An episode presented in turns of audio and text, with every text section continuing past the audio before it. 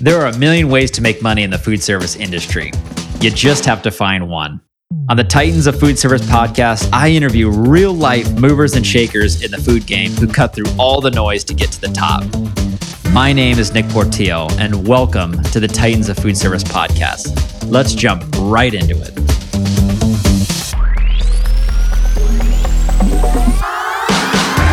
Welcome back to the Titans of Food Service podcast. This is episode number fifteen. Kind of crazy to think that we're fifteen episodes through already. And today I invite Barbara Powell. She's the Vice President of Food Service Sales for Mount Franklin Foods. I'm excited for our conversation together, especially here, being that it's March and Women's History Month, to hear more about the accomplishments and contributions of women in the food service industry. So thanks for listening along. Let's go ahead and welcome Barbara.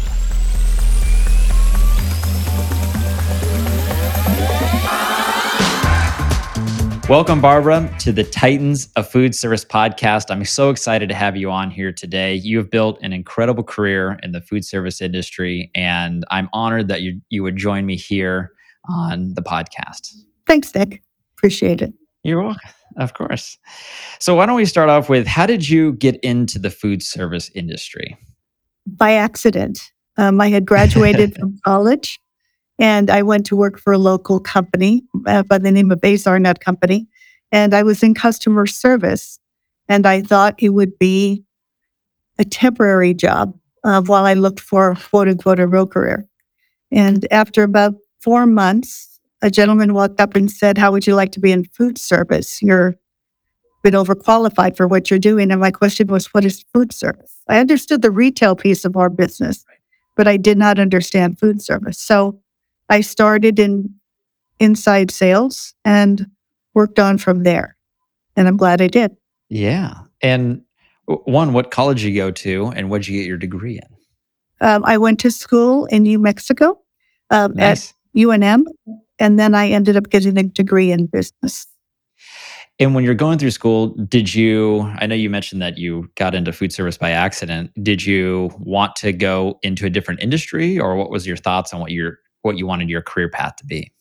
I knew I would be in sales. I had been in sales for the majority of my working yeah. career in high school and in college. So I assumed it would be a sales position, but I didn't have a particular channel in mind. I, I wasn't set on doing anything. I just assumed I would end up at sales at one point.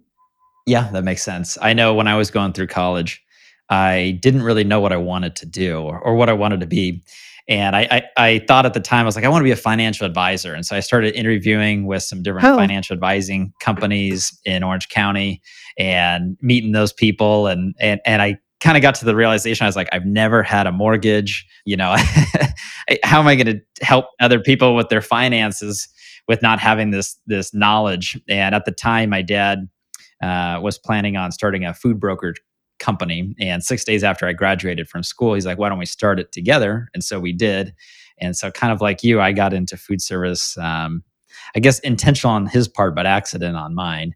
And it's been a, I think it's one of those industries where you don't, it finds you. And once you get in, it's really hard to get out. I think that's um, true. I mean, in co- in college, I had sold jewelry. I worked for Zales, and I never pictured myself as selling plumbing tools or anything that wasn't important to me. And I've always enjoyed food. My mom was a great cook and I enjoyed cooking. So when the opportunity presented itself, to me, candy and nuts was fun. Yeah. Yeah, totally. So you started in inside sales at Azar Nut Company. And where did you go from there? What was kind of step number two? From inside sales, I went to a small region. Um, okay. My region kept getting bigger. There really were only two of us at the time. And from regional sales manager, I went to national sales manager, and then eventually to the position I hold now, which is V P of food service. You know, it's not too often, especially for millennials like myself, you know, where you see people, they stick around in one company for so long. And how has that been, kind of building your whole career in one company? Um, it would probably have been boring if the company had not changed as rapidly as it did. I mean, I I'm in the same building, but it's not the same company. It was quite small. Food service was a small piece of it when I started. Um, and it has grown. It has changed. We've added new people. We've added new products. We've added new technology. So it it evolved. I don't think in the thirty-five years that I've been here that I can say it was more was the same company for more than probably three or four years at a time. And that's why yeah, I that stayed, is because Rick stayed interesting. Yeah, it's constantly evolving. And in your career, have you? Has there been any, anybody that has helped you along the way? Oh, so many people have helped me along the way. I had a mentor here uh, by the name of Gary Stewart, who retired. Um, I've had C E Os mentored. I've had I had brokers uh, that helped mentor me, and customers. I think you have to be really willing to be open to all all kinds of information. I've yeah, had definitely. other other people, other regional managers and national sales managers that were in selling other product, but they all helped me. I think I think this is a, definitely an industry where people go out of their way to help each other. Yeah, no doubt, no doubt. And in your current role, what does your job entail on a monthly basis? Uh, well, from a high level, it's it's definitely been ch- I'm in charge of all of the sales for food service for the company. Um, I could say I'm chief cook and bottle washer. That might we won't take that out. Yeah. So it's it, I'm basically in charge of all the the customers at a high level and the profitability, the relationship. But mm-hmm. frankly, I have an extraordinary sales team. Yeah. Some of whom you've met. Yes. And really my job is to support them and to make their jobs and lives easier by supporting yeah. their customers. Yeah, that makes sense. When you look at your food service sales across the country, are there metrics or what do you look at to determine uh, if you're going in the right direction? Well, we certainly have metrics that we we buy. We get we buy a lot of the, the usual information. We do invest in analytics to see where we are to benchmark ourselves. Uh, that's our primary role. Sure, sure. And since you started in food service, has there been any big like a failure of yours or a big obstacle that you've had to overcome that you've learned from and it and it's shaped who you are today? Well, there have there have been a few, the, okay. with the most recent being COVID. Um, yeah. That shocked and really shook our world. Right. It made us redefine who we were as companies, as individuals. Mm-hmm. And we're still learning and changing from that. What were some of the lessons you think that COVID taught you and your company specifically? Gosh, I think really that you can't take anything for granted. Yeah. You can't take the fact that we are fortunate enough to be in this industry. You know, we we were always rather flipped that, well, the, you know, there's always going to be food. We'll always have jobs. Right. And that changed, you know, in a heartbeat. Yeah. And I think it made us value our relationships more. We had to make some hard decisions. And some of those decisions we're still recovering from, frankly. You know, we've had, we've really had to, we had, we had a lot of knowledge that was lost because people don't come back and it's hard to replace. Right. Yeah, that is difficult. So, I mean, I think that was one thing we really, we really learned. Yeah, that makes sense. I, you know, speaking from my experience going through COVID and being in the food service industry on the broker side, I remember watching our sales, especially in March and April of twenty twenty, go all the way down to, you know, very close to zero for a short amount of time, but then just kind of stay low throughout the rest of that year. And I, I've kind of come to the realization recently that we started our company in twenty fifteen, but it was really in twenty nineteen, twenty twenty, where I felt like I was finally becoming uh, more of an entrepreneur. I felt like I had started to go through some of these, maybe a setback like with COVID, and really learn about myself and, mm-hmm. and you know, business. I had never held a real full-time job prior to starting the company with my dad. And so a lot of it was just, you know, what is it, trial by fire, whatever they call it. And it took yeah. a little while to to learn the industry, but I I was trying to learn the industry first. And then as I got into twenty nineteen, twenty twenty, it got so difficult. And I really, it really forced me to, one, take a step back and learn and apply that to my day-to-day life. Agreed. If you can go back in time in your career, is there anything that you would have done differently? I don't tend to look like that or to look yeah. backwards. Um, yeah. I look forwards. I don't dwell on what could have been, what might have been. Right. Um, you just can't do that. I don't. Yeah, that's smart. Always looking forward. Now, speaking of looking forward, if you were to look f- far off into the future, into the distance, and you wanted to be remembered for something in food service, what would that be? Um, I would like to be remembered for being honest, for being very direct, uh, for treating people fairly, mm-hmm.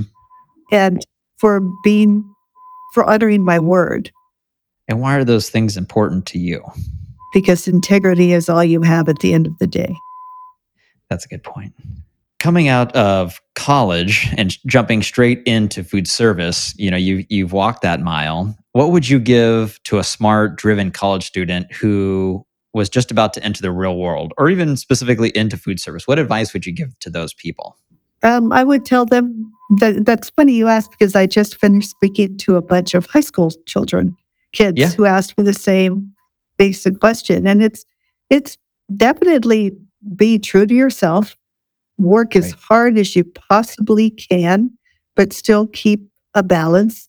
Don't hold anything back. And right. primarily believe in yourself, because you can overcome so many obstacles. You just have to have a little bit of faith. Yeah, definitely. Working with some of the people in your company, I think you have incredible people. They are driven. They are, they embody a lot of what you were talking about in, in, especially around the word integrity. So how do you find these people? I think it's hard to find great talent. And I think that is something that you've been able to do. How do you, how do you find them, for one? And then how do you be able to retain them and keep them motivated on the team? Well, thank you for saying that, because I, I do feel like we have an incredible team. Yes. Um, Uh, most of them have come by word of mouth, mm. uh, by industry, people knowing people in the industry. Some of them have come from referrals from our own salespeople, people that they, they had met along the way. Um, I'm very fortunate that the majority of them, they've, they've stayed. I mean, they, it's a pretty long-term group. We hired two this last year. Um, but that was the first time we'd really had to hire anyone for years. Right. So keeping them, I mean, you, you, above all, you have to be honest. It's not been an easy road. You know, everyone yeah. hoped, or at least we hoped, that after twenty twenty, it would just all flip a switch and we'd be back to two thousand nineteen. And that has not happened. Right. We've had a lot of restart pains. Mm-hmm. And I think as long as you're honest with people, mm-hmm. and you're there when they need you, I think that's all you can really do. And let let them do what they do. You know, I, I don't I try very hard not to micromanage them. They don't need it. So you you let them flourish and be themselves, and they'll get the job done as long as they know what it is. You have to communicate very thoroughly what yeah. the goals are. Yeah, no doubt. I think I found, you know, when you bring in an A player or A players onto your team, as long as they have the foundation, you know, the systems and process, be successful, and then allow them to go out and do their job, it it goes a long way. And it's also a great way to retain people as well. Because I think as as people, we all want to be working towards building something, or or or feeling like, like our work matters to the overall general picture. And I think, like, again, I think you've been able to do a great job of that. And I think it's very admirable. Your people do not micromanage. They are very uplifting and they are supportive. And it's it's hard to build a culture like that. So kudos to you. Well, I didn't do it. I didn't do it alone. It happened fortunate. I mean, one of the other reasons I stayed is I've always been able to have a supportive C E O. We've had several, um, yeah. but they were always supportive. And mm-hmm. uh, our senior V P, I've pretty much been allowed to manage it and not be micromanaged themselves. My, right. Myself, they not micromanaged. So that has been good. But I am, one of the, the things I am very thankful for every day is the group of people that I work with. They they inspire me. They keep me going. I am just a steward here. And I'm yeah. hoping that I will leave something strong and a solid foundation for the next generation. Yeah, that totally makes sense. I I, I get that. You know, I feel that w- with my dad and I, we own our company fifty-fifty. And I feel like he has that mentality, especially for myself, to, you know, give me the leeway. And uh, I am his succession, a succession plan. It's a hard word to say. I am you his are. succession plan. Yeah. And I think it, it gives him a lot of intrinsic value. It gives him a lot of motivation to be better and to make our company better. And and as a result, too, we've built a very close relationship. We've always had a close relationship, but it's it's strengthened over the years, no doubt. And it creates a greater purpose when you're helping others through, you know, uh, through allowing them to have successes, have failures, and, you know, really grow in this industry. You mentioned that COVID was a big, definitely a big obstacle to overcome. How does your Is there any new beliefs or behaviors or habits that you have today that have come from the learnings of COVID or even from other experiences? I don't know if this is COVID in particular, but I, I do work very hard at putting first things first and keeping mm. things in perspective. Um, I have always had a tendency to delve in and be somewhat of a workaholic. And I think after COVID, I really tried to stop, put my phone away, disengage, do something that's not driven either by the company or by my phone. Does that make sense? one thousand percent. I very much resonate with that. I I would self Uh, I would describe myself too as a workaholic, and it's, I think for me, a lot of times, I, whether I'm doing something or not, I'm thinking about it. I've had vacations that I go on with my wife and I have my emails on, or I'm taking phone calls or text messages and things like that. It's, it's hard to unplug. How do you, how are you able to do that? You know, you mentioned, I, I guess the first step is realizing that, you know, there needs to be points where I need to not work or not work as much. But what are some of the things that you do to help you be able to take a step back from work? Uh, I physically go outside and without a phone. I mean, I'll walk, I'll go to the gym, I'll do something. I love the outdoors, so I spend a lot of time outdoors when, when I can. I like that. I read. I try to talk to people without my phone there, so I'm engaged in what people are sharing with me. Mm-hmm. And I know the word is overused, but you really need to be present. Yes, that is that is very important. And I think a lot of times when I'm too plugged into work, I come home and I'm not present. And maybe sometimes at home where I should be, because I my mind is just going a million miles an hour of thinking of this or thinking of that. And so I've tried to mm. make it a habit that have a, a, a stop time at the end of the day, knowing that my wife oh. Carly might. You know, my she might she's a marriage and family therapist, and so she will see clients until six, seven, sometimes eight o'clock at night because they're coming out of school or they're getting off work. And a lot of times I view it as, well, I'm just going to work until seven. I'm just going to work until eight when she gets back. But now I try to say, what about around five thirty to six? I'll stop, and that way I can relax. And then she comes home, and then we can enjoy our company together. And I've and I've been doing this the last month, and I feel like it's really helped. But I. I also struggle a little bit trying to fill that void of now I don't, I'm not doing work, so what am I going to do? Especially here in the in the winter when it's dark outside and it's cold. Like, huh. And when it gets warmer in the summer, I can go surfing, I can go walk around. You know, it's it's different, but it's a it's a work in progress for sure. I do spend a lot of off time at the gym, particularly particularly in the winter. Um, Yes. And I do some meditation. But, you know, one of the things that really made me think about it is I have, my children are grown and both okay. of my sons are workaholics. They, and there are times I'm like, guys, calm down. You don't have to work so hard. And they look at me like, really? Who do you right. think we learned this from? And that that did make me take a bit of a step back. Yeah. Because no I will tell you the things I should be telling myself. Yeah. I like that. I, I think my, you know, workaholicness definitely comes, stems from, uh, sorry, Dad, I don't mean to throw you under the bus, but I'm going to throw him under the bus. And it, it, because growing up, he was in the food, he was a food broker himself when I was growing up, and he would work a lot. I, I remember he would be my Little League coach, and, you know, the practice might start at three o'clock, let's say, after school, and go till five. We'd come home, have dinner, and then he'd work the rest of the night. And it was every day. Or he'd take calls during dinner. And I think it's just, it's something that I learned. And so now I I I carry that same mentality and, and work ethic. And sometimes it's like you're saying, you know, you have to keep it in check or it could just run away on you. And I mean, it's good. I'm very proud of the fact that they both have yeah. strong work.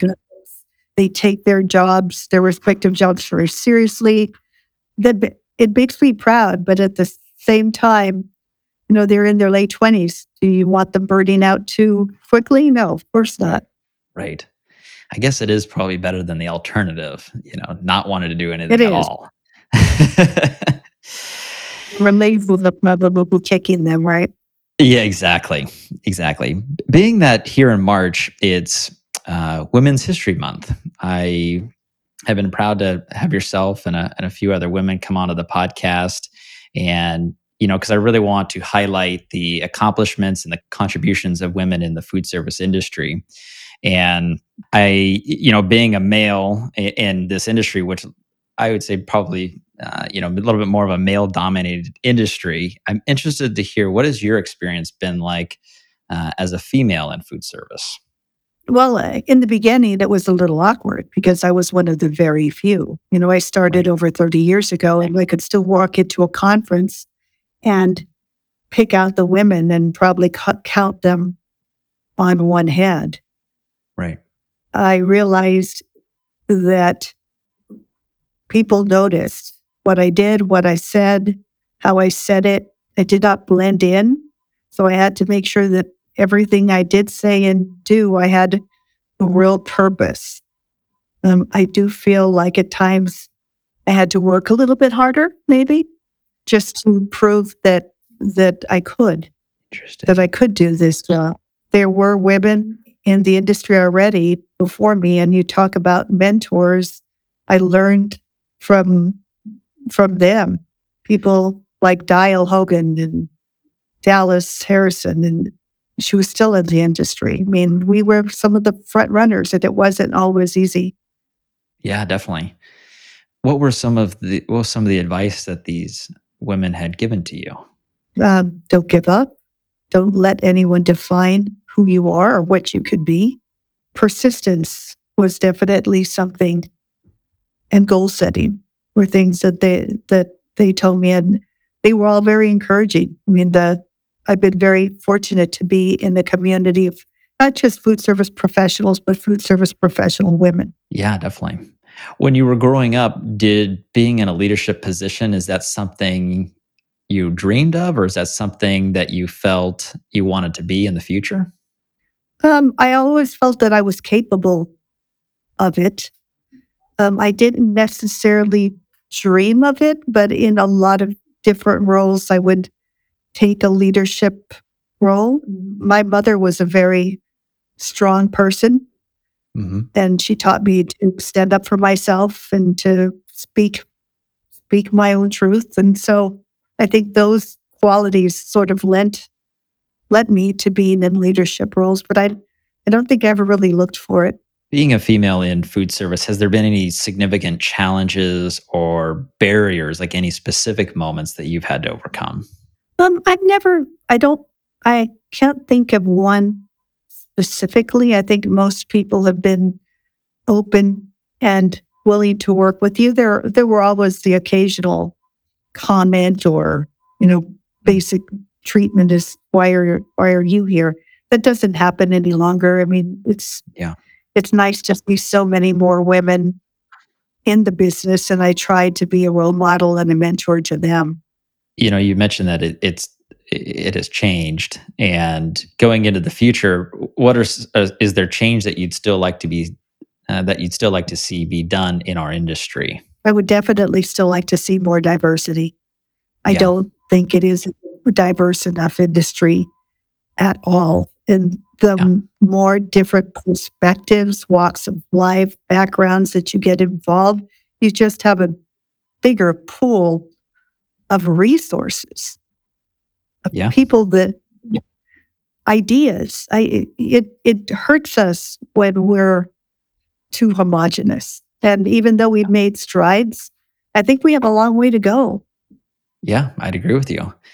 Looking at my company, I I realized, you know, the majority of our staff was male for a while, and where we had a few me a few females, but we started to look at, especially over the last couple of years, of how do we have more women join our team, and not just join our team, become leadership in our company as well. And it was, really? you know, asking the tough questions, because I think, especially being a male, I view the world one way or or through a certain lens. Right. And you're right. I, especially being here in, in Southern California, it's such a, it, it is a very diverse population. You know, Los Angeles, there's over ten million people, I believe, and they, they it comes from all different walks of life. Yet our team, if they don't embody the diversity that is within that area, then, you know, you are limiting your your growth and and your potential of what your company can be. So by having more females come into our company, allowing them to get leadership roles, and, you know, we, we found that they are, I mean, we've had, we have some just dynamite females on our team. They have just been, just been incredible for us. And, you know, my only regret is that we didn't do this a lot sooner. That that's good to hear. We were we're fortunate too. There's a good representation of women in our senior management. Uh, besides myself, our V P of marketing, our V P of H R, and our C F O are all women, and I think it does lend a little wow. bit of a different view. Yes, six yeah, yeah, I love that. How do you? This might just uh, I, you may not have an answer to this, but how do you think we could get more women into the industry? Um, I. I think we need to advertise more, to, to yeah. be more visible in colleges and universities and all technical schools. People need to yeah. understand that it's not a secondary career. It's not something that, oh, by the way, I just happened. I mean, you and I are a little different. We did fall into it, but I, I think yeah. now with most people being more purposeful, I think we need to let them know that it's fun and viable and you can grow. I love that. I love that. And on, on my side, or on the male side, what is what is the change that you want to see in the industry in, in the future? Both in terms of being, I'd like us to become more open-minded. Okay. I would like to return to a little bit more one-on-one versus the whole email society. I think there's still a lot to be said by having a direct conversation face to face. You know, my fear, I think technology has been wonderful, but my fear is that we rely on it too much. Yeah. And we rely on an email versus a conversation. And I, I think that's right. true for both work and in per, your personal life. Yeah. It's a lot easier to text someone happy birthday or whatever than it is to just pick up the phone and see it to themselves, see it to them straight. But. Yeah, I I can resonate with that. In my first few months working with my dad, I would send out emails trying to get people's attention, trying to set up appointments, and it it wasn't really working. And he goes, you need to stop doing that. Yeah. And he goes, if you want to learn in this industry, you got to pick up the phone and call somebody, or go walk in the back door and go say hello to somebody. And so I remember I would, I started to go uh, on Pacific Coast Highway here in Orange County and go just restaurant to restaurant or cafe to cafe and kind of build up that muscle, because it was, he always he, he told me, he goes, school was great for you, but I feel like it didn't teach you how to talk to adults. You got to be comfortable talking to adults. And the way you do that is you get out from behind the computer and go do things that are one-on-one or have live conversations. I think he's right. Yeah. For others that... The ones. Yeah, he he he's a he's a funny one, and uh, he has a lot of fun little sayings. And I should I should create a little book of the sayings that he's had over the years. But it it's kind of these little nuggets that I that, that I carry and I share with others, especially as they get into not just food service, but whatever industry they might be getting into. For others that one day want to be in your position, the vice president of food service sales for a manufacturer, what advice would you give to them?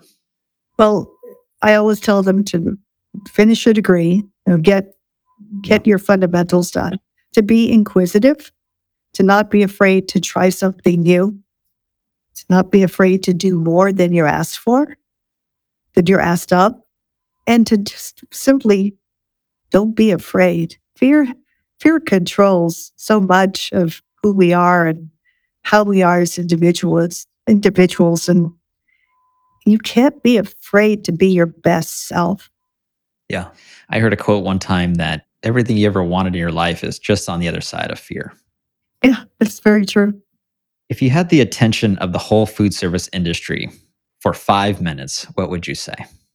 I five minutes. Let's keep on doing what we're doing. We can't give up. We cannot like stop that. fighting. It's a like long that. fight. Well, Barbara, I want to say thank you so much for taking time out of your day to come on the podcast and talk about your story. I think there's going to be a lot of people that resonate with this episode and with you. So thank you so much for coming on and being open. I really appreciate it. Well, no, of course. And actually, I would like to share one more story with you. Is that okay? I would love to hear one more story. Yes. So my my grandfather had a little bodega in a little store back in... Okay. the twenties or thirties, and he was one of, uh, to me, he was a food service innovator because mm-hmm. he would, on I think it was wash day, and when he knew that the ladies were not really able to make a lot of food, he would make tortillas and frijoles, and he would make it ahead of time, and then he would sell it to them. They'd like sneak in at three o'clock and buy this food. And then go back and put it put it out there. And he was doing it just to help them out because they didn't have enough time. But when my mother and my aunts told me the story, I'm like, oh my God, he was in food service, food away from home before it even happened. And I yeah. thought you'd get it. You would get out of that. I love that. It's awesome. That is, he he is a, he's an innovator for sure, and he's well ahead of his time. He was. He he was that very, he cool. was a good seventy years ahead of his time. Yeah. Yeah. Very smart. You know, there's, there's some very smart people out there, and ingenuity is important. It drives us forward. And your grandfather definitely seemed to be on the cutting edge. He, well, you know, they, again, I think in, in terms of diversity, he was an immigrant and he came over yeah. and he did whatever he could in order to make a living for his family. He had a little store, but he also knew what women had to go through, particularly back then in the day. And that's right. More thing I'll share, you don't have to put this in there, but when, when I never knew him, but I heard a lot of stories. And I remember going to a, a funeral of some people my mother knew, and several people came up and said, are you Don, Placencia, are you Don Chon's daughter? And he, she said, yes. She goes, he kept us from starving during the Depression. He would he would keep their name on a ledger, and when they could pay him or bring a chicken or whatever, that's what he would take in payment. And more than one said, we didn't, our family didn't starve because of him. And that yeah, that made a real impact on me. No kidding. Anyway. Uh, yeah, I mean, you know, you talked about integrity and leaving a, a legacy that. of integrity. And I think it stems back from something. And I'm sure he had some sort of, some influence on that. There's no doubt. Well, he did. And I mean, we live on the border, and my mother growing up, we'd have people coming from Mexico and they were Indians a lot. There was there were done a lot mm-hmm. of Indians. And my mother always said a tortilla, burrito, a coat, something. She never turned anyone away. I think she learned that from her father, and they passed mm-hmm. it on to us. Yeah, totally. I I, I know uh, my, my grandfather also being an immigrant from Mexico, and actually be coming here and being an orphan, and you know he he. had a lot of trials and tribulations that he had to go through, a lot of tough moments in his life, but he ended up having three boys and, you know, really instilled a lot of character and integrity in them and that work ethic. Sure. And, you know, cause it's not, it's not easy, especially coming from a, you know, a different country and coming here, trying to assimilate with the culture, and it's just different. It's difficult, and there's a lot of obstacles to overcome. There is, and I think you and I are better people for it, for the fact that they did do that, that they did come over it. I don't try to get political, that's why I didn't stand in there, but right. you know, we not only are we second generation, I mean, our parents were, our family was immigrants. They came and they did the best right. they could, and they worked hard. That's right. That's right. And, you know, that's what I love about this country is it is the land, you know, I know it's the cliche, it's the land of opportunity, but there is opportunity.